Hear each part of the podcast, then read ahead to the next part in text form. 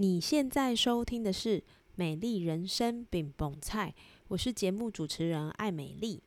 今天是《美丽人生》爱公威，让我们用一颗轻松简单的心情，让我陪你聊聊天，一起活出你的美丽人生。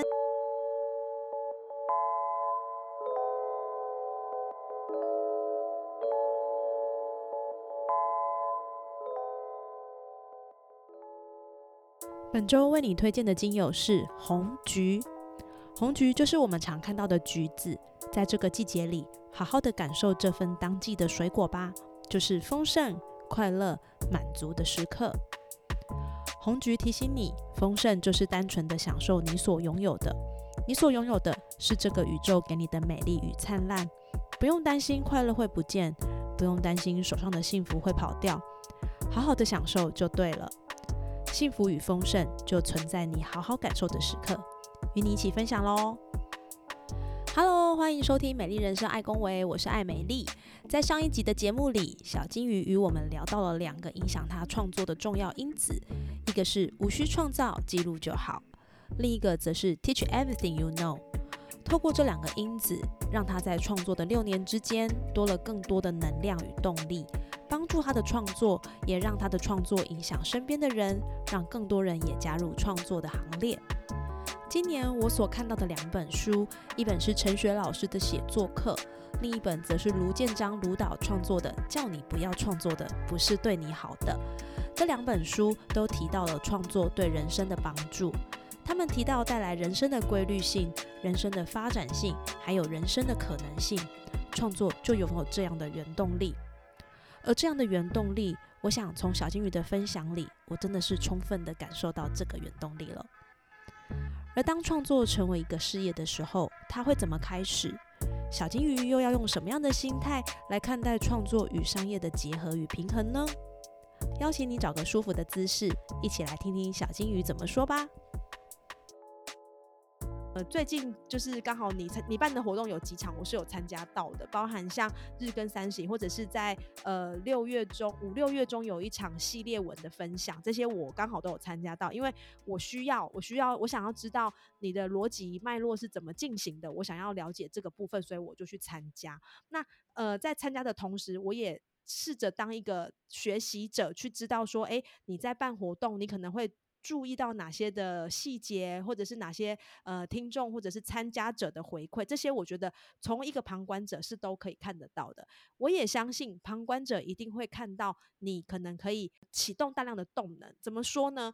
因为比如说像最近呃，我知道日更三十，你的第二届就是提前的截止了嘛，因为人数是有超过原先的预期，对不对？我记得是这样。对，那所以后面一定就会有商业头脑的人就会觉得说啊。这样你的动能很大，我们可以去发展一些盈利或者是更大的商业模式。那我不知道有没有人跟你提过这件事情？那如果就这个问题来说的话，你有什么样的看法呢？很多人都会往这个方面想。我那天，我那天就是，嗯，自从我说我要自由之身之后啊，然后就接到了很多各方的。这个 feedback，feedback again，feedback again。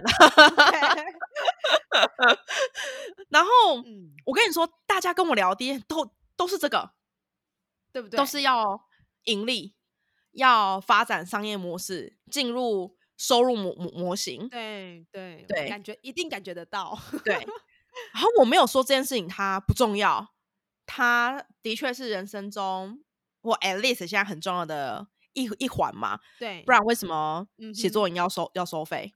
就是是，就是因为有因需需要花费，所以就需要收费。那包含就是呃，跟我跟我聊天的人，我都我都会问他们一个问题，因为会有些人来找我，可能私下跟我比较好，会来找我咨询。对，然后我也会分享我自己的想法。我的我的逻辑是这样子的。嗯哼，好，首首先，嗯，我们要相信我们是可以赚钱的，这件事没有问题嘛？对。然后再来，我们要相信我们是可以赚得到足够的钱的，嗯，这件事情也没有问问题。对。好，然后我们也要相信，我们是可以过上我们想过的生活的。嗯，这件事也没有问题。好，就换而言之，你会是一个钱够用，而且过上你自己想过的生活的人。是。好，在这件事情确定之后，那请问一下，你想过怎样的生活？嗯，这是一个很好的问题，right？你想过怎样的生生活？我那一天，我那一天写了一个自己的 re reflection，嗯哼，然后我就写说，就是很多人会关心我，就是这个这个商业模模模式过于粗制滥造这件事情。我有我我我被就是这个前辈啊、就是这个业界很前很前的很前的前辈，这样就是念了一个半小时。OK 啊，他的大意就是说，我这个人就是太不会赚钱了，赚钱速度太慢了，老是开这个什么一四九九的的活动啊，一一弄就要弄两个月，不知道嗯这个人在冲啥小，就是他们完全不知道，他们觉得。哎、你疯了吗？你你知道，你你你你你知道商业上这样的，就是收进来的钱不是钱，没有花嗯掉钱才才是钱，对存下来的钱才是钱嘛。是，那创作营它标准就是一个你收进来的钱也没有很多，但是你花出去的钱倍儿多的一个活动，一个活动，而且你要花费嗯巨大的时间，在这个时间轴里面，你是没法做其他事情的。我昨天才刚推掉了一个一个一个工作，就是因为它跟创作营撞案期，我就直接跟他说：“你相信我，我在创作营里面的时候呢，我除了创作营之外，我就是个废人，所以我没有办法创作营之外还接其他的工工作。也就意味嗯着，它本身就是一个，嗯，以商业模式来讲，它不是个那么好的活活动。嗯哼，嗯，除非你把人增多，就是一个一个爆炸，然后让你可以你知道以量制价 OK 之类的。OK，还很多人都会往这个方方面想，对吧？你就想要招越来越多人参加创作营，最好每个月都有一场创作营，然后你每一场都招一百个人，你就有一个稳定的 商业模模式。OK OK，脑数学我我很常会觉得 Excel 是这么算的，没有错。数学是这么算的，没有错。加减乘除是这么算的，没有错。我嗯 agree 这个数字，好不好？嗯但是那个是我我想要的人生吗？OK，就是如果我如如果我我真确相信我一定可以赚到钱，我一定可以过上我想过的生活的话，那我现在在这里就是完全两百 percent 的三百 percent 的投入工作，那请问原因是什么啊？就是 就你知道吗？就是上班的时候，你还有下班四小时可以耍废做你自己吗？哎、你现在是嗯三百 percent 时间投入、欸，哎，所以我那时候就很认真在思考一件事情，那就是说，如果如果除了这件事情之外，还有没有什么事情是我觉得是我觉得很很很很重要的？然后我那天就看了一本书，叫做《系统思考》。嗯好，系统思考这本书，它在讲一个讲一件事情，就是任何事情它都是一个系统，它都是个 sy，它都是一个 sy- system。好，任何系统里面都会存在着两种不同的回路去控制这个系统，其中一个回路叫做调节，你可以把它想象成它会让这个系统的趋近于一个稳稳定值，很类似，例如说你的房间开了台冷气。那嗯你的冷气会让你的房间一直维持一定的温度吗？比如说你设定二十七度，它就一直二十七度。系统嗯中会有个东西是这个。另外一件事情就是，系统中会有一个东西叫增强回路，它的反应就是增弱回，就是减弱回路。意思就是说，会有一件事情会让你不断的增强以及不断的减弱。例如说，它就像一个水缸，你一直倒水下去。我假设水无限，然后缸的大小无限，这个水量的储存量会不断不断的增加，这就是增强回路。对但如果今天不是注满水，今天就是破了一个洞，水不断不断不断的露出，那你不嗯就是、你你不就是水就变变减少吗？它就是个对减弱回路。好，OK，你人生中任何事情，它都会存在调节回路、跟增强回路，还有增还有减弱回回路。好，所以金钱、财务它是其中一个系统。你花越多时间赚的钱越多，它就是一个增强回回回路。嗯，你花越多钱，你的钱越少，它就是一个削弱的回路。OK，嗯哼，所以你的目标有时候会变成是，我就想要把这个钱这个系统的那个金额不断不断往往上涨。好，但问题是，人生本身是一个更大的系统。财务只是这个系统里面的一个子系统，也就是说，财务本身是这个人生系统的其中一个回路。嗯哼，好，那如果这个金钱系统它在增加的时候，有没有思考过，那什么东西会减少、减弱？对，你人生中什么东西事事情会会减弱？你现在随便想，就是一堆。嗯。比如说你的精力、你的健康，对，你关系、关系陪伴，OK，你想要做的更多的事情，它就减弱了。是，因为时间是有限的，时间本身是这个系统里面一个不可逆的。时间跟什么呀？时间跟石油一样，挖光就没了。这个比喻很好，是不是？石油不可逆，对不对？石油在在在。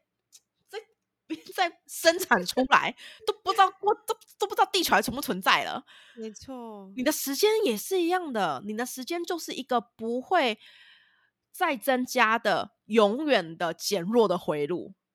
嗯，因此，人生这个系统里面，你最后究竟想要获得什么东西，它就会影响到你在财务这个子系统里面，你到底要让它多强？你要多巧？你我问你。现在不敢，现听听到的人应该会觉得，哎呦，这既然已经了解这个系统，你就不因为一定是一增一减嘛，所以你要你的，你要你的财务系统增加，你势必就要牺牲掉你其他的系统。Exactly，所以为什么我说，身身为一个自由之身的人，他的他的想法会会越来越，就是就你应该有同感，就是你会想越来越多事事情。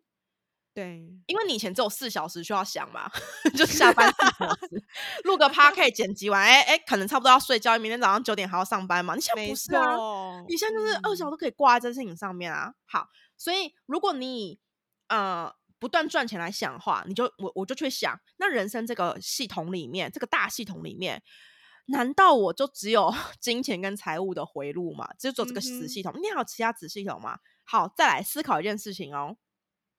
在你这个商业模式里里里面，嗯，就是例如说，不断不断的有创创作营这个子系统里面，你想想看，你的以以我来说，大家就觉得啊，你的财务系统里面有一个子系统，就是创作营，对，办活动，对吧？这些都是你你你你你的你的其中一个子系统嘛。好，对，每一个子系统里面，again，它都有一个 调节回路、增强跟减弱回路。好。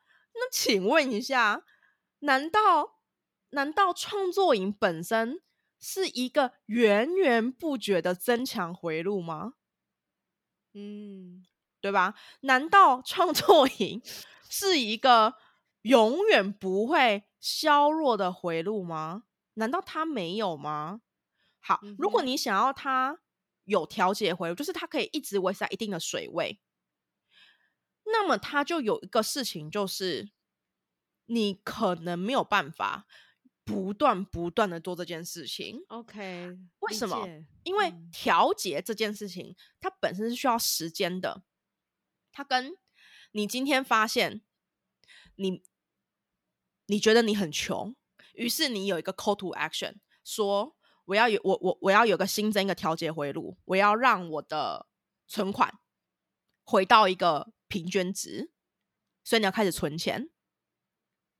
好，请问一下，你的存款会在你说完这句话之后，哎，突然回来了吗？不 会嘛，亲爱的，你要过一段时间，五个月、十个月、一年、两年，你用时间去让这个系统趋于稳定。嗯，在你的努力之下，让这个系统回到一个稳定状态。同理可证。当你想要稳定的办创作营的时候，你同时要去思考时间会是调节回路的其中一件事情。嗯哼，也就是说，你没办法跨过时间这个坎。源源不绝的，永远只做这件事情。所以你，所以你那边 Excel 上说，哦，一个创作营可以赚多少钱？每个月都办乘以十二。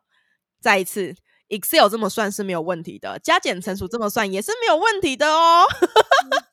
But 这个系统本身并不是这么存在的。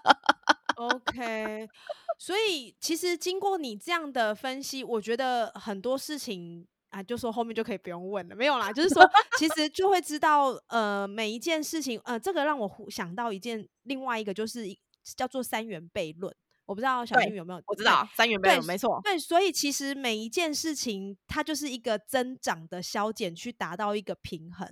当你想要一个东西越多，你势必就要呃削弱某一块东西，去让你这样的一个系统达到平衡。所以不管是生活也好，或者是你的呃销售商业模式也好，其实都是存在着在这样的一个三元悖论，或者是你刚刚所谓的系统里面，都是一个这样的模组。所以。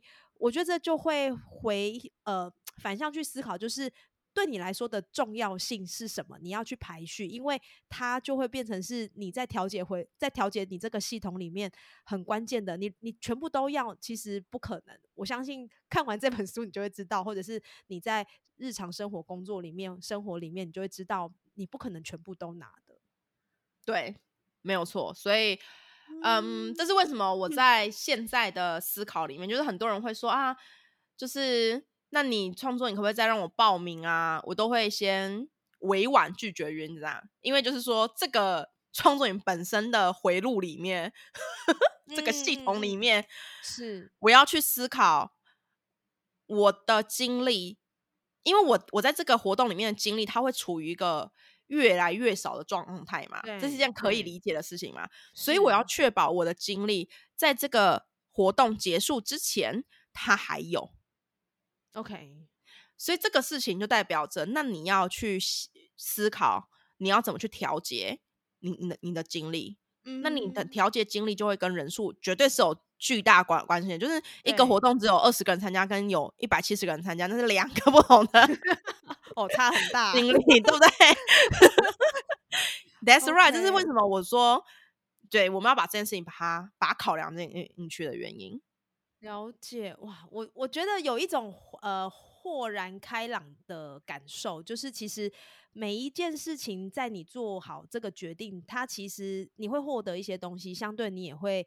呃，丧失一些东西，那在这样的这样的获得跟这样的丧失的中间，去调节到一个你可以接受的模式，这我觉得就会回回应到你想要过什么样的生活。所以，没错，我想这也是为什么就是。在很多人跟你说要发展、要怎么样、怎么样，轰轰轰变很大的时候，你之所以可以很理性的去看这件事情，也是因为在这样的回路里面，其实你已经想想过你你想要的是什么，对不对？对。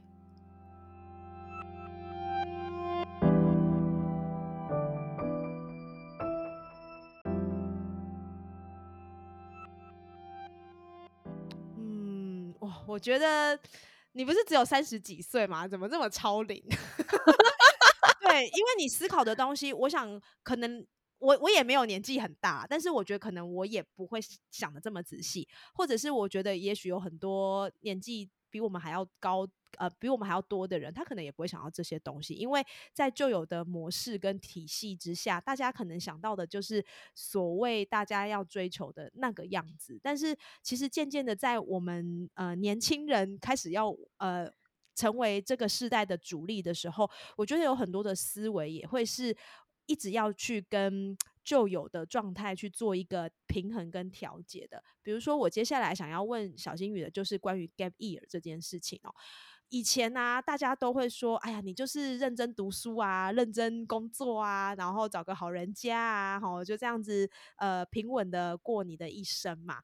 所以，当我们想要有一些跳脱的时候，其实可能都会被。世俗的一些眼光给给拒绝，哈，就比如说我们可能想要花一年的时间去探索一下人生，或者是我们想要就是呃不要照着预期的想法去过一个不太一样的生活来过一段时间。所以回到这这个 section，我想要问小金鱼，就是关于 gap year 这件事情，在你呃。某一次的线上分享，其实你有谈到你为什么要做 gap year 的这个过程，以及你做了什么样的准备。所以在第一年的 gap year，呃，我相信因为你在你你察觉到自己在身心灵上面需要一些修复，所以你给自己。一个 gap year 的时间去享受生活，然后当然在享受生活之前，你做了很多的准备，心态上的准备、钱的预备，或者是你要去哪些地方，你可能都会有一些安排，来去感受这个 gap year 你想要感受的事情。那第二年的 gap year 应该是从今年十月开始嘛，对不对？对对，然后你开始做了不一样的尝试，因为呃，就你的分享，我知道你是要延长你。的 gap year，所以你还是有去公司面试，然后你也有很多复杂焦虑的声音出现，一直到后来你做了不同的决定，然后开展九月后很多很多不同的面向。我想问小金鱼，就是你你在做 gap year 的时候，你的衡量。跟你纠结的点，还有你兴奋、你担心这些，真的很复杂哎。那你怎么样去拆解这些东西，然后让呃透过你的实践方式去解开这些担心呢？唉，我觉得 gap year 呢，gap year 是这样子的，gap year 是一个每个人的渴望，就是对啊，每一个人都希望我可以有一年的时间。就是啥事也不干，我就是去过一个很爽歪歪的人生，然后我又有钱花，我又不用担心钱。嗯，没错。所以 Gabriel 的这个 idea 在我的脑袋出现的时候，是大概三年前左右。三年前，对，大概是二零二二二零二零二零，我做了非常多的事情。然后我的工作同时也极度的疲惫，有点，有点就是有点嗯，非常的努力在生活，有点那时候我我现在往回看会有这种感感觉。然后我那时候工时非常的长，我后来呢就会很常讲这句话。后来我下了一个结论，就是哦，我没有工时不短的工作哦，每份工时都非常的长。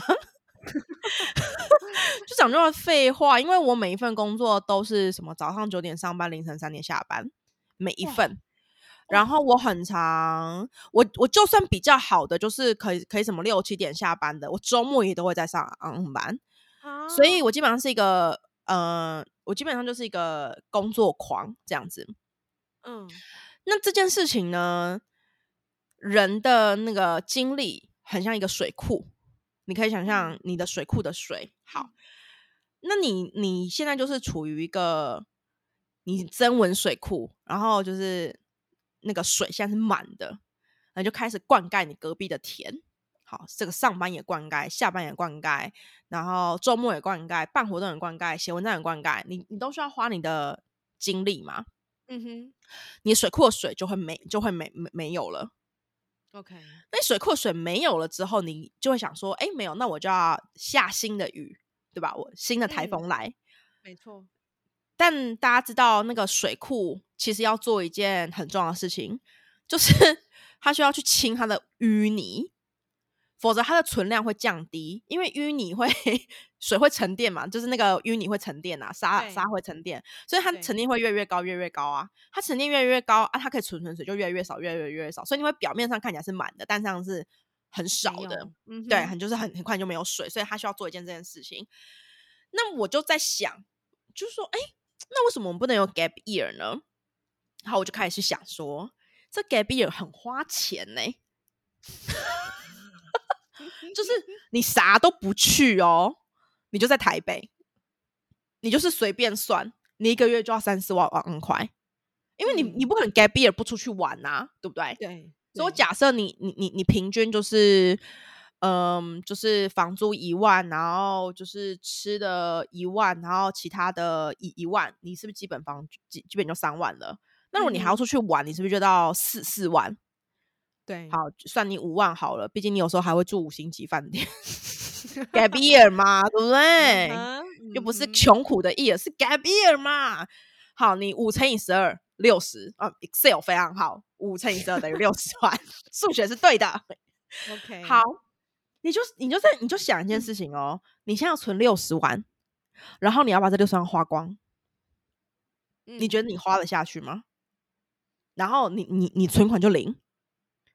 然后我们再来找新工作，这很挑战，一般很挑战啊。对，而且要想下哦，你存到这六十万，你要花多久时间存？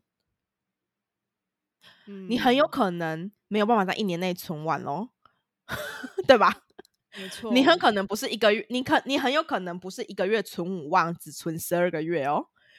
你很有可能是一个月才存一万两万。你要存两年三年，然后你一年内花光花光零，然后我们再来找一个新工作。所以这件事情它就是一个放在脑袋中很久，然后都没有去做的事情。OK，好，然后直到我我我 gap year 的前一年。大概没有，在前前两年，前两年存钱真的没没有这么快，各位存钱，存钱就是一个稳定回路。我跟你讲，就需要时间的，会需要时间的孩子。我大概在那在去 gap year 的前两年，然后我去上了一个李博峰老师的的人生理财必学的八堂课。嗯，而这八堂课的第一个小时就教你要存，你要你要存钱。OK，好，那个时候我们做了一个数学。就是拿出 Excel 来计算，你到你去世之前，如果你六十五岁退休的话，你应该要每个月存多少钱才才足够？这是一个很正常，你上任何的理财课，他都会让你算算的一个数学公式嘛。是。然后我很可爱，我就发现一个月要存四万块。好，我那时候就看了个四万块。然后很认真想了一下，然后就觉得天哪！我如果东省一点，西西省一点，搞不定可以哦。然后我就说出了这件事情，我就说：“哎，好像可以做到，哎，只是要辛苦一点。”我同桌的爸爸就用非常压抑的眼神看着我，跟我说：“你就保佑你自己，不要结婚，不要买房子，不要生小孩，不要买车子，因为你一旦有了这一些。”你相信我，你可能连一万都存不到。然后我就说，实在，我就说，干嘛呢？Really？真的吗？哎，我问了每一个人哦，就是每一个现场有房子、有车子、有小孩的人，每一个人给我答案都是 yes。你知道吗？你很有可能领薪水的那一天，也就是你存款为零的那一天。因为都分完啦，就到别的账户去了。对，他说你就是一个金钱流过去的地方而已。对，然后，然后我们那个那堂课又有另外一个数字。他说，你知道每一个老人啊，如果你没有帮自己存退休费的话，你知道你每一个平均台湾老人现在一个月可以花的钱有多少吗？大概就是不到两万块。靠政府的补助跟什么退休津贴，那你知道两万块对个老人而言，他就是要身体健康都不要生病呢。他一旦生病，嘿，就就掰了呢。对啊，好，我就突然发现一件事情，那就是人生的快乐好像很短。突然歪一下，是不是？嗯，是不是听起来好像快乐快要不见了？因为。因为在场的人都跟我说，你有了车子，有了房子，有了有了有了孩子，你就很难很难很难存钱嘛。嗯，然后老人又只有两万块可以花嘛。哦，我天呐，我那一天我们是一堂八小时的课，我那天超震惊的。我想说，那我是不是以后不会有 gap year 了？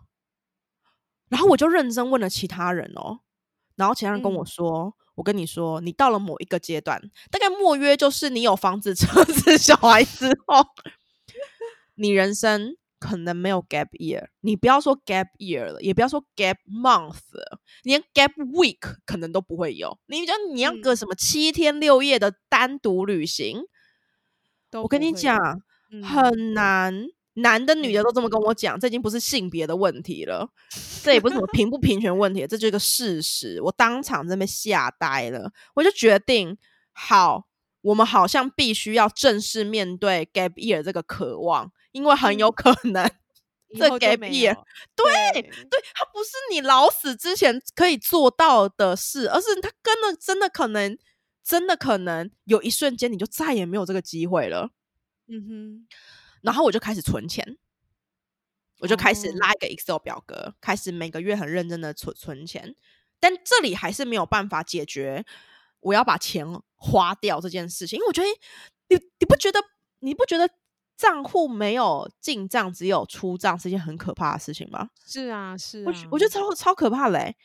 直到直到我直到我呃离职之前，发生了一件对我人生来讲很大的事事情，就是我在上一份工作最后的时候。我是处于一个就是身体很不健康的人，那个不健康就是有两个很大的征兆，一就是我会有全身性的荨麻疹，非常长一段时间，而且不会好，因为它就是压力造成的。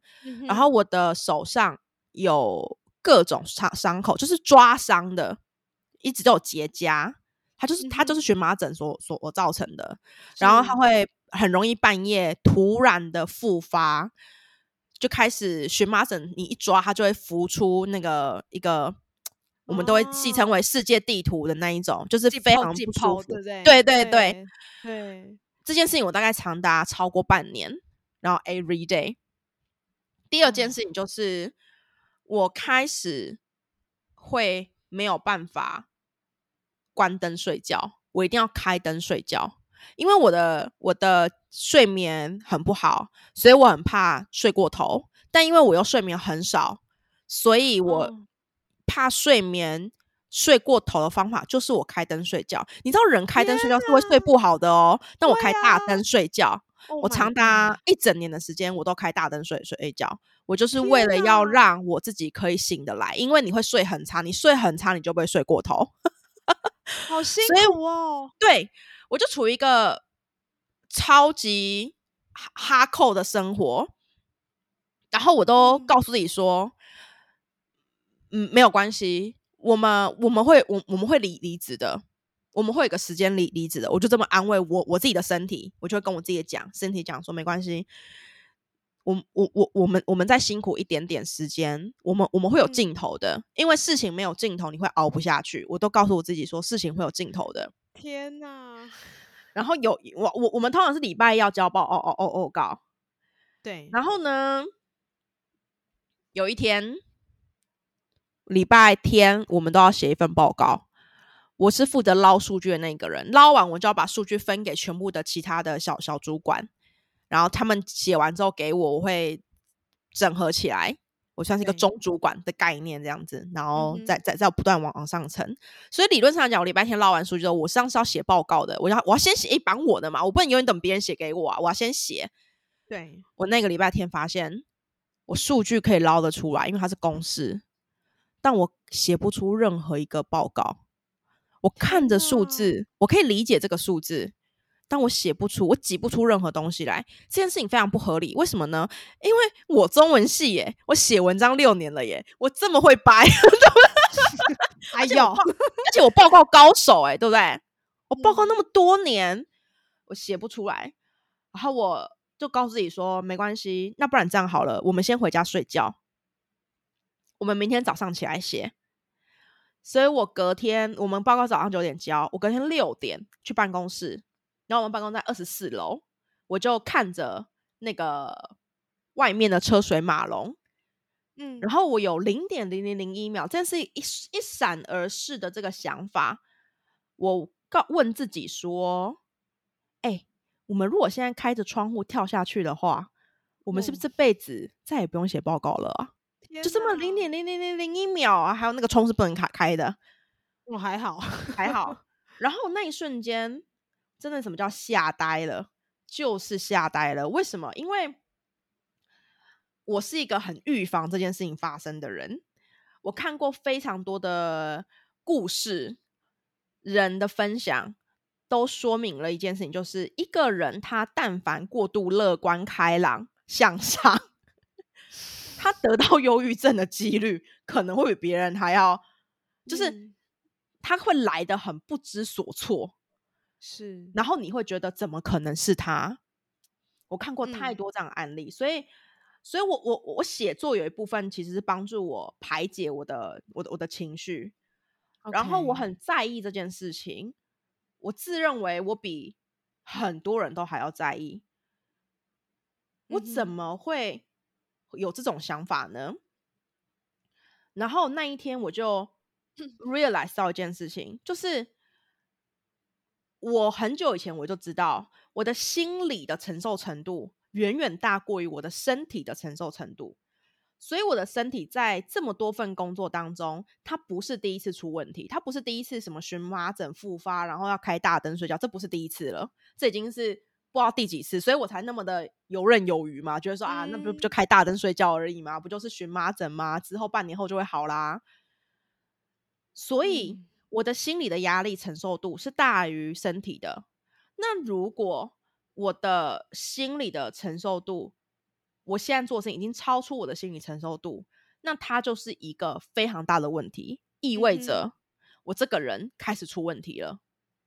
嗯，我那一刻觉得，damn，that's not good，这个东西要很很 aware，对不对？我们要很小心，这真的即将要出事。然后我就想到一个画面，我就想到说。如果有一天我的 Facebook 有一个人帮我 PO，然后说我们仅代表小金鱼跟大家向人生中说再再见，我突然觉得天哪，哇，天哪，我我我我我身边的朋友要怎么办？就是那我的读者要要怎么办？那他们他们会不会很绝望？你知道吗？就是我突然会觉得，No No No No，这不是我想要的，哦，这件事情很不能接受。然后我就想说，好，那那那我们就发现问题了嘛？对，那我们我们可以怎么解决这个问题？这个问题就是离职。对啊，离职就是解决的问题。这样，然后我们我我以前跟我朋友有一个笑话，就是嗯，我们认为很多问题 都是离职可以解决的。这个好经典哦，真的耶！我们以前。我们以前就是一群人要说，不，就是啊，但这个真正真正是我跟我们的 inside joke，就是以前我们只要抱怨什么事情，我们最后结尾就会说啊，你要不要离职？离职可以解决这个问题哦。离职解决，呃，离职是万灵丹呐，对，一离职就什么就 OK 了。对，所以每每次就是，但是这这个是我们朋友之间的，就是笑，就是笑话，就是有有时候我们都会说，天哪，我们这么这么累，这么惨，我们真应该去看一下，就是那个。那个智商心心心理师这样子，嗯哼，然后我们就互相问对方说：“那你要不要先离职？搞不定离职就不用 看了。”你们怎么那么可爱？就是，但但但这边呼吁一下，就如果需要的话，我觉得大家还是去看，就是其实这样子会比较好 好的。But anyway，那是我们朋友的之间的一个一个彼此调侃的一个一个一个嗯一个笑话这样子，反正就是我们我们的笑话。我就想说，离职是万灵丹。我他妈了！我现在就要离离职。好，问题是离职是件很困难的事事情。你离职当中觉得这件很困难，因为你说不出口嘛。我就觉得我们需要一个理由说出口。那个理由是什么？那理由就是我那天回家，二话不说，半夜十一点下单了一张台湾英国来回华航直飞的机票。哇，付付款，买下去就对了，买下去。pay，而且来回机票都哦哦哦买哦，嗯，然后我隔天就提离职，我隔天提离职，就前面还是有未留啊什么的，然后我就很悠悠的说，哦，可是我买了一张三个礼拜后飞往英国的机票，完全完全没有没有办法拒绝的一个理由，对，然后我就我就离职了。OK，好，那因为你英国机票已经买了嘛，对，那你知道那个机票退费其实是很贵的，是啊，就是买它很贵，退更贵，也很贵，对，心痛。想说公司小，谁要退费，我就我就飞。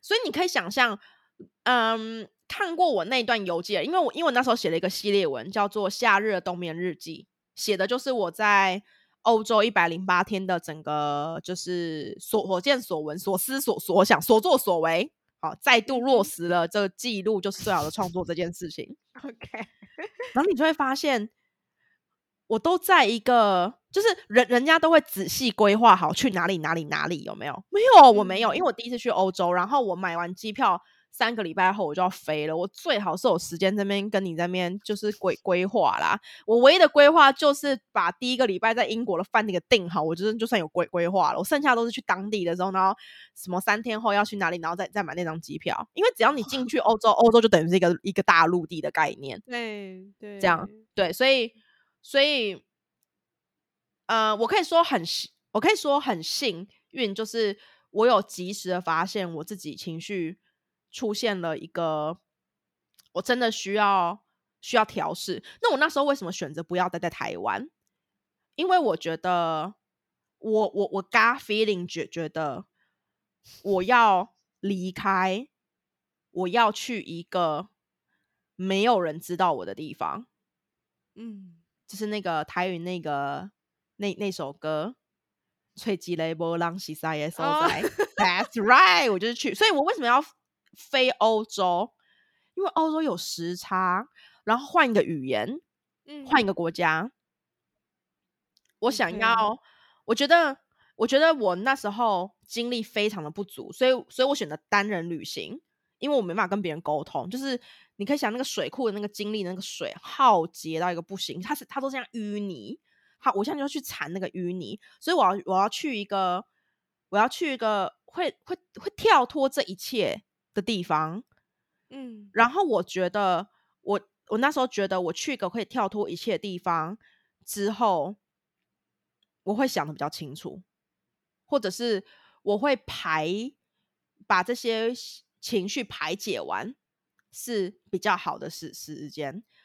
然后呢，我在我在我我在欧洲旅行的时候就想到一件事事情，就是呃，我很久以前看过一本书，叫做《身体是有》，呃，它的它的意思就是说，身体它是有记忆的。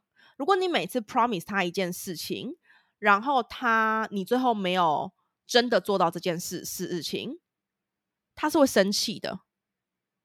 嗯。所以我不断跟我的身体讲说，我们的痛苦会有 d a y l i g h t 的，但我一直都没有让他有个 d a y l i g h t 然后我一直跟我的钱讲说，我们存了之后我们会出去玩的，我一直都没有出去玩，因为我 enjoy 嗯。在其他的事情上更多，所以、嗯所以我的钱跟我的身体，我那时候就有一个很好笑的节，就是他们联合起来，讲好了，讲好了，来恭贺啊，就是让你出去玩一遭，这样。所以所以很多人那时候问我 gap year 的时候，我都会跟他 说，如果你有想要 gap year 的话，那我觉得你要先存钱。嗯，这个是很很务实的一件事情。对，对你一定要先嗯存钱，你要先存到一年的完整生活费，不然你会崩溃。而且你要想象去欧洲是非常贵的一件事情。我那我我那时候在欧洲，然后跟就是一些当地认识的人见面。那他欧洲对欧洲喜欢穷游嘛，然后他们就听了我去哪哪些国家，我就说哦，我就从英国起飞啊，然后去去去德国，去维也纳，然后去荷兰，再去巴黎，然后再去葡萄牙，再去西班牙。然后再回到巴黎过圣诞节，然后再回到英国，然后我就回回台湾了。然后你，然后你知道他他们给我的 comment 是什么吗？他们很不可置信看着我说：“你是欧洲哪里贵你就往哪里去吗 都去贵的地方？”我说：“这样哎、t h a t s right，除了北欧没去之外，看我去的国家都是贵的，因为我我没有去东欧，我都去中欧跟南欧。其嗯实对最于贵的，对于嗯东欧来讲，这些地方都很贵啊，所以我的确是去了一个很贵的地方，然后闭着眼睛刷刷卡。因此，如果 你没有存够一年的钱，你是要怎么闭着眼刷的下去？而且你还没法不刷哦，因为你就是必须得 刷，要不然怎么办？最好就露出街头。对啊，对啊，所以，所以我觉得，我觉得 gap year 它它的，嗯，它的前因后果会会会是这样。我我不会说它是一个我完完整整没有准备就发生的事情，可是我也不会说它是一个我完完整整按照我的 plan 发生的事情。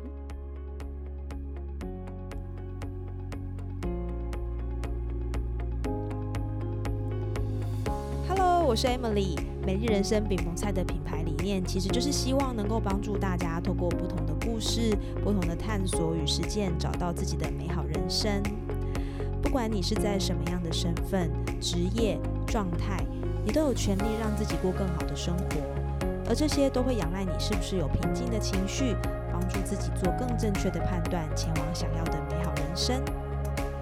如果你常常觉得自己的情绪起伏很大，没有办法做出好的决定，或是深受焦虑、睡眠不快乐所影响，常常觉得自己已经很努力了，但是快要撑不下去了。要是你有以上的状况，非常欢迎你现在按下暂停键，与我预约一小时的芳疗咨询。这个服务从二零二二年开始一直有在进行，目前为止咨询的次数已经超过一百次。同时，我也是政府单位与社福机构、各大企业的芳疗合作讲师。这个咨询会对于你的心态、情绪理清状况多少有些帮助。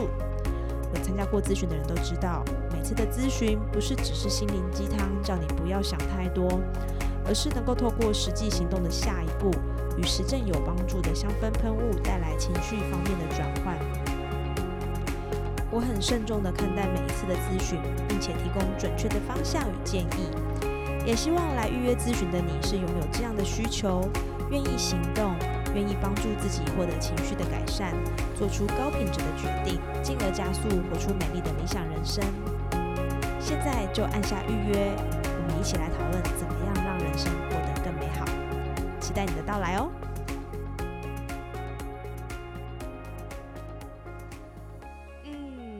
啊，我觉得听到这一段有点有点舍不得啦。就是其实我觉得身体真的一直有一些反应，只是我们可能都会选择呃没有关系，再撑一下，然后可能也会呃不呃会给他一些我们也许在当下没有办法做到的承诺，然后等到真的崩溃的时候，或者是最后到防线溃体的时候，其实那个真的是蛮可怕的事情。我还好你有去 gap ear，真的，对啊。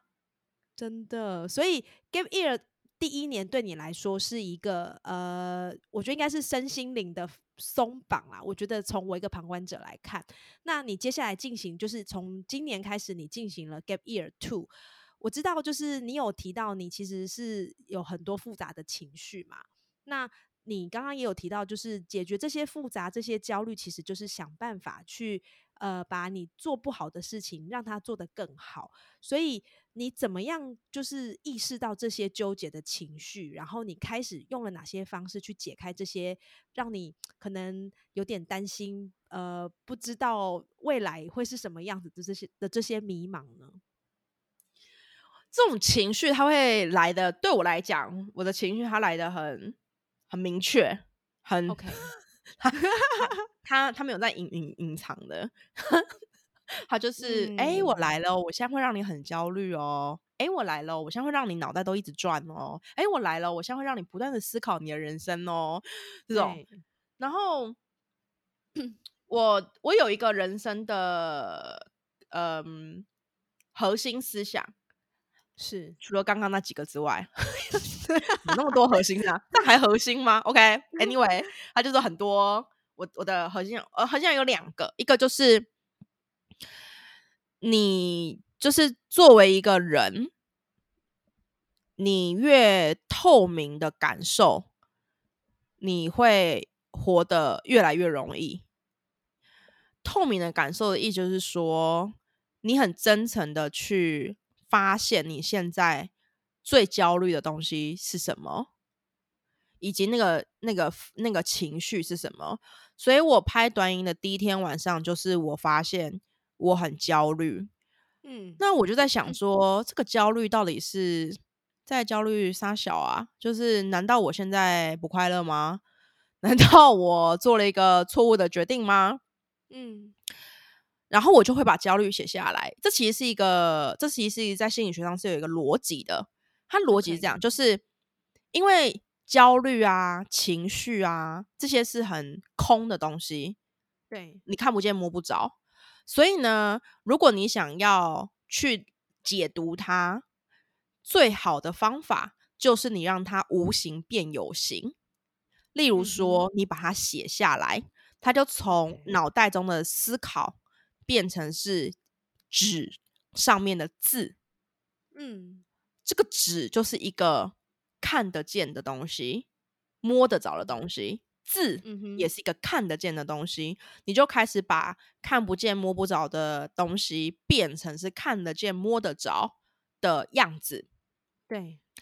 好，你把这些事情写下来之后，它很像在写自由书写。自由书写意思就是说，你不要考虑你现在是不是写成是一个句子，或者是它是不是排列很整齐。你可以画很多圈圈、很多线，你可以写各种你现在突然想到的 keywords，或者是句子都可以，都可以正面、负面都都可以。你就是完整把它写下来。嗯哼。等到你写到你不知道你没有东西要写的时候，你再重新回来用你的理智去看你刚刚写什么东西，通常你都会发现一些你原本没有发现的事情。然后我那天就发现，我整个焦虑的点，最大焦虑的点就是财务。嗯，作为一个已经爽一年的人。突然发现，哎，要回来面对财务了，这件事情是会让人很过分焦虑的。因为金钱本身在你没有很很有规划的去去面对的时候，它本身就是一个焦虑来源。非常非常多人有金钱焦虑的这个这个意议题啊，他们他没有他没有好或不好，它都是存它存在。然后现在是我最大的焦虑来源，在那个时候最大的焦虑来源，所以我就好，我就把它，我就发现这件事情，我就把它圈起来。嗯哼，好，那我就开始来想，那金钱焦虑的议题，我本身又在焦虑什么呢？好，我就我我又写了很多，那总总体就是不理一件事情，就是它开始变得不稳定了。嗯，从以前你每个月可以领固定的薪水，到现在你可能不知道你下一个月的薪水在哪里，或者是你很难预测。本来你可以预测的，你就每个月领一样的薪水嘛。对，然后年底有个年终，这些都是可以可预测的。但你接下来开始变成无法预测了。嗯哼，这个没办法预测、不稳定产生的焦虑。好，那我就想说，OK，那如果说。我开始没办法预测，又没办法呃稳定。那有没有一个办法是我可以预测、可以我稳定的？哎，不知道。可是我身边那么多人，就是身为一个自由工作者，然后还开公司的人，那他们应该有一些方法吧？所以我那天晚上就想说，没关系，我列几个人，然后我明天起床问一下他们，他们都怎么解决这件事情的。哇哦，很合理，对对对不对？对对吧？对吧？对，你不知道答案，不代表这个世界上没有答案。Maybe 有人有答案啊。嗯，那我相信这件事情有答案，因为我相信这件事情不是一个嗯没有人遇过的问题。好，所以我就写下一些人名，然后我真的隔天我就去问他们关于这件事情。那我当然就得到了我我我我我我就是适合我的，其实就是。我一直想要准确预测，但事实上没有准确预测这件事情。我应该要把最好的预测、最差的预测、跟最有可能的预测，还有我最想要的预测，把它都列列列出来。嗯哼，然后这四个数字，我来重新的看，我可能会产生的收入会长成什么样？嗯嗯子，所以你会有个 range，然后你的花费也会有一个 range。用这个方式来来在初期的时候，慢慢慢慢把你的财务给稳稳定下下来。好，所以这是第一个，就是我觉得我的一个理解就是，你越透明你自己的情绪，事情会越来越容易被解解决。OK，好，然后第二件事情就是遇到一个问题，最好的解决方法就是直面、直接嗯 direct 的面对这个问题，而不是去绕弯。好，绕弯什么意思？例如说，你现在很焦虑，绕弯的做法就是，嗯，去看个 Netflix 啊，去找朋友聊个天啊，去睡觉啊，隔天起来你一样焦虑，因为你嗯依旧嗯。没有 figure out 那个焦虑的内容是什么。那没有说你不能够在焦虑的时候，就是去看 Netflix，去跟朋友聊天，还是可以，还是可以，因为它就是你舒压的一个一个方法嘛，它是舒压，但你还没有直面，你你就是在那个焦虑旁边，就是转转转转转转转转转，但你终究要进入到台台风眼眼的。那你要相信，你要相信，呃你要相信，你一直在外面转，你就会受到气流影响，就会扫到台风，就会扫到台风附尾。对，但只要你进入台风眼，台风眼是非常平静的，台风眼是整个台风最没有风雨的地地方。嗯所以你要进入台风眼，你就要直视你的这个情绪，你要直视情绪之后看到情绪的问的问题，然后这个问题你要直接去去解决，嗯尝试着直接解决这个问题，而不是绕过这个这个问题啊。举例来讲，就是说问题是你现在的财务是不稳定的，绕过它的是，那我开始去搜寻理怎么理财好了。很很很多人很多人会会会会这样子嘛，对，不是去搜寻怎么理财。但是，但对我来讲，那对我来讲啦，就是绕过问题了，因为你的问题不是不会理财，你的问题是你的财务，你觉得你不稳定，理财没有办法 让财务稳定。你绕你绕过这个问题了，你还在这个问题外面，直接嗯面对你要怎么让你每个月的收入稳定下来，OK，回到这个这个真实的情绪本身中，就是那个那个中心什么。然后我跟你讲，这个过程超痛苦，一定的，超痛苦，就是你一个人，你会觉得你会觉得很奶油，你会觉得很不爽，你会觉得你会觉得很很沮丧，因为你因为你会觉得你怎么可能没有办法克服这个问题？你怎么可能不知道这个问题？你怎么可能在这个聪明的脑袋里面，竟然没有载入这个问题，而事先发现并且提出解决方案？你怎么可能会在半夜的时候焦虑成这个样子？嗯你怎么可能会低落？就是人会有很多我怎么可能？我为什么？可是可是我们前面有说了嘛，就人的变跟不变其实是同同一件事事情，就是不变就是你你这辈子永永远都会这样啦，就是你的焦虑哈不会是今天的问题啦，你的焦虑是不断不断的来，然后同样的问题也可能不断 不断的来，因为它会以嗯不同的形式出现呐、所以它是不变的。但是变的可能是，例如说状况会改变，或者是你的你的理你的想法会会会会改变，你处理的方式会会改变。但是直面跟透明会是你处理，至少对我来讲，会是我自己处理我这么多嗯明确的情绪的时候，我觉得一个对我来讲很好的方法。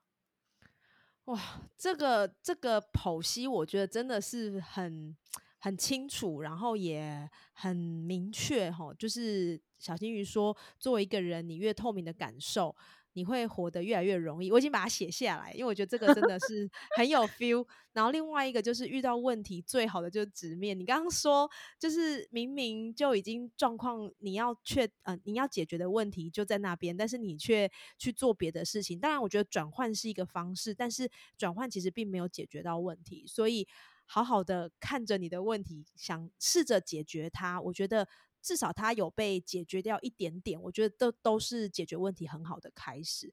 就是其实今天我觉得在访谈小金鱼的同时，我相信呃你们一定对这个女生有很多的好奇，因为她的声音是这么的有活力哈，然后她做了那么那么多的事情，但她也很如实的跟大家分享她在 Gap Year 这段时间她遇到的前因后果，以及她做了什么样的。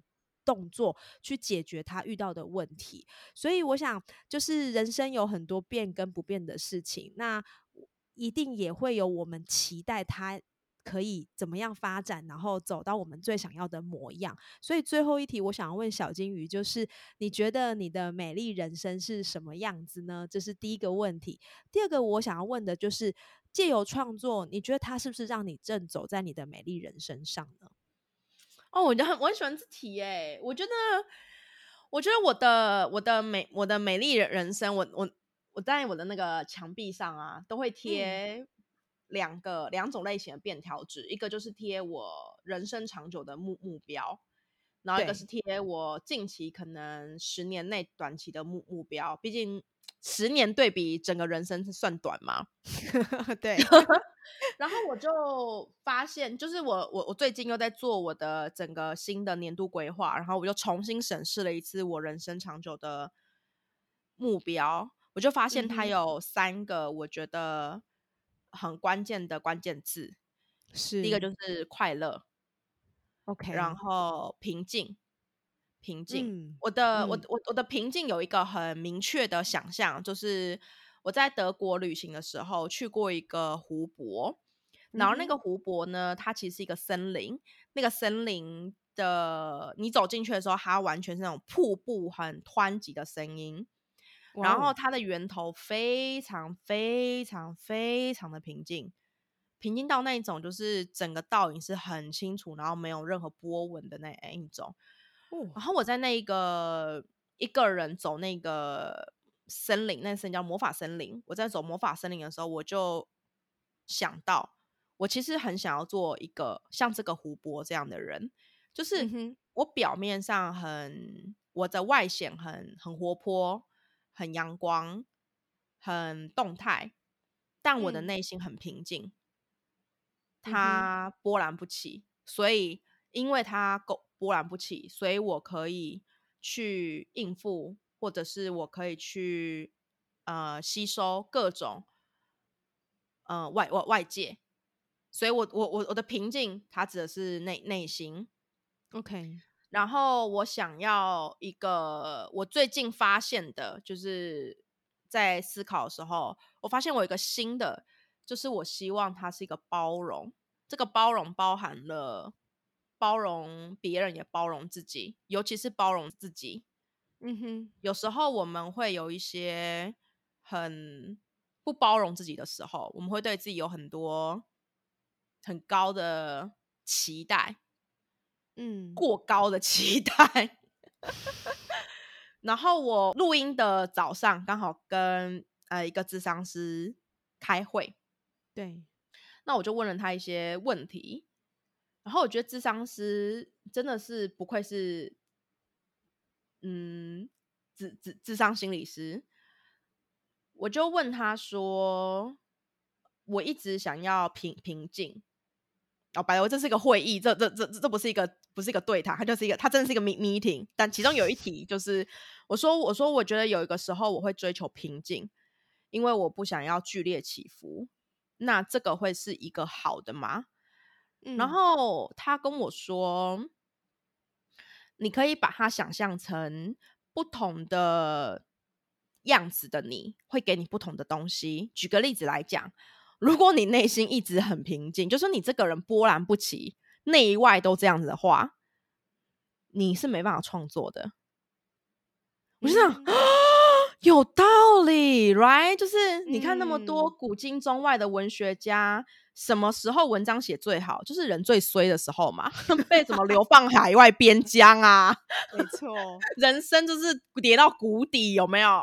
都是他开始创作出伟大作品的时候。所以，如果他不沮丧的话，如果他人生没有起起伏伏，他追求一辈子稳定。他可能不会是艺术家，你可能不会有创作的的 的的那个能力 ability，对对，所以我就我就豁然开开朗。他说：“他说你你你可以用不同的不同的就是呃想法来看来看不同情境的你。”然后他也跟我说：“哦，我我有一题，我就问他说，那那有有些时候，又说像像像我们是创作者嘛，所以我们就会接触到很多不同的呃情绪的感受，因为我们身为创作者，我们本来就比别人更容易感受到别人的情绪。”因为也唯有你很有情绪，你才能够写出很有情绪的文章嘛。这是一个 对增强回路，right？这个这个系统这是一个增强回路嘛。那我就说，可是那我有时候，我说我没有觉得不开心，我只是有些时候觉得我们很容易吸收到别人的情绪，然后这个情绪它当然会或多或少影响到我们某一些生活作作息，是或者是心心情。那我当然可以理解这个过程是什么。那我想要问一下，我们有没有办法让这件事情变得再更 light 一点？就是做好自己的心理卫卫生，在在心理学上有有个这么名，有个这样的名词，这样子。嗯哼。然后他就看着我，然后就对我微笑的说：“你们真的是给自己很大的压力耶。”就是说。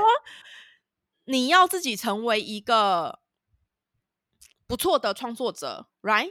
然后有很很细腻的情感，很好的文字功力。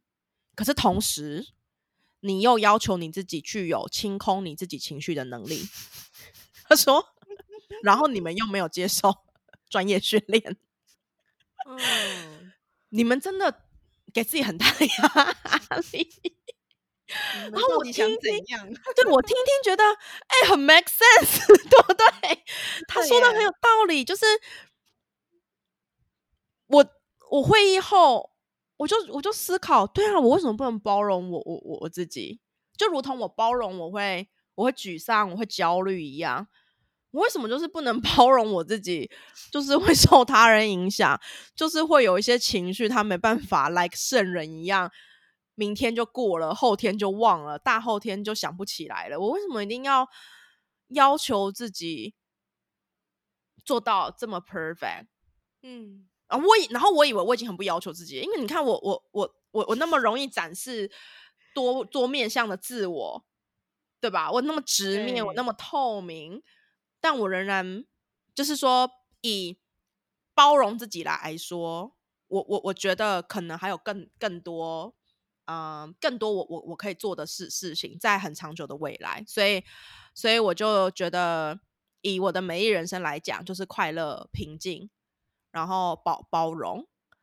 那写文章，它让我扣回我们的第一题，就是写文章这件事，它本身是让我更了解我自己。很多人都会说啊，写文章就要赚钱啊，因为 like 我，我我我我我总我总不能说啊，没有写文章不会让你赚钱，怎么会呢？因为哇，嗯，哦，我现在不是要生活，我现在不是在赚，不就是在赚暗钱，所以我没办法，我不能够很清高的说还没有啦，写文章没办法赚钱啦，写文章就是要怎么样怎么样。但我可以说，我到此时此刻，我都还是很希望我的文章很真实的反映我我我自己，然后它让我更理解我我自己，在这个点之后。才会是所谓的去 teach everything you know，或者是去分享，然后让其他人可以得到更多的呃感受或者是收获。我觉得这个是我在写作上面，我觉得它带给我会为我创造美好人生的一个我觉得蛮棒的方法。哦，我觉得我也可以帮小金鱼回答后面。我觉得你就是借着文章帮助你，这让你自己可以走在你自己的美丽人生上。所以我觉得今天真的很开心，可以听到你如实的分享你的看法跟你的观点，然后透过拆解各个不同的面向，让更多呃迷惘的点有机会被打开。所以今天很开心可以邀请到小金鱼，那我也会把后面的一些相关的连接放进来，然后让大家有机会也可以认识这位影响很多人的小金鱼。今天真的非常谢谢你用这么用力，然后这么有活力的方式来跟我们。们分享你的人生，那我们也很希望后面很快都可以有机会再看到小金鱼举办各种如实的活动，让我们感受你的真心。谢谢小金鱼，谢谢，谢谢，谢谢你。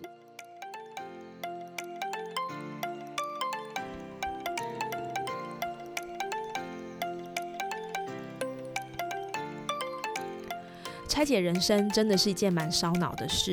然后过程中也会有很多超出预期的事件发生。我们有时候很想要让每一件事都有所掌握，但事实上，其实很多事情的发生未必都能够像我们想要的那样子。那我们该怎么做呢？是先做计划，还是先做好准备，或者是提升好自己的能力？遇到事情的时候，就一定会有办法可以解决呢？这集访谈里，我最喜欢小金鱼分享两个拆解焦虑情绪的方式。一个就是作为一个人，越透明的感受，越能够活得容易。当你越照着自己真正的样子生活，会少掉很多的包袱，真诚的发现自己的情绪，不需要隐藏，然后让它无形变为有形，有形的写下来，坦诚的看待这些事，慢慢挖掘，好像就会找到能够解决问题的方式了。第二个就是直面，直接面对，能够让你直击，真正的去想看看可以怎么解决。确实，我们会需要转换心情，去吃东西，去追剧，去做些让脑袋放空的事。当这些转换做完之后，还是应该要回到真正面对自己该面对的问题。有时候，我们的问题不会只有我们自己要去面对，更多时候，你不知道答案，不一定代表没有答案。可以试着向外询问，找寻各种答案的可能性，相信也能够帮助我们更有能量的面对。哦，真的是很喜欢今天这一集的对话。